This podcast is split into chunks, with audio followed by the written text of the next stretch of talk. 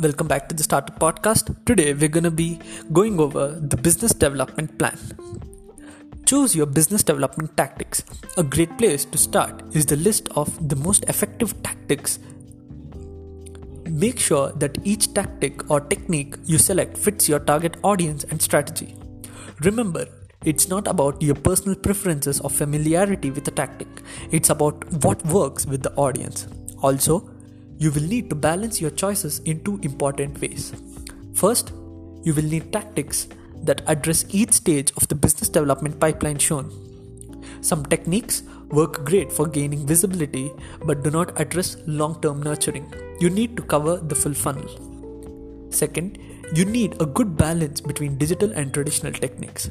Your research should inform this choice be careful about assumptions. Just because you don't use social media doesn't mean that a proportion of your prospects don't use it to check you out. Specify how you will monitor implementation and impact. Often overlooked, these important considerations often spell the difference between success and failure. Unimplemented strategies don't work. Keep track of what you do and when this will both motivate action and provide a great starting place as you troubleshoot your strategy. Also, monitor and record the impacts you see. The most obvious effect will be how much new business you closed. But you should also monitor new leads or new contacts at the bare minimum.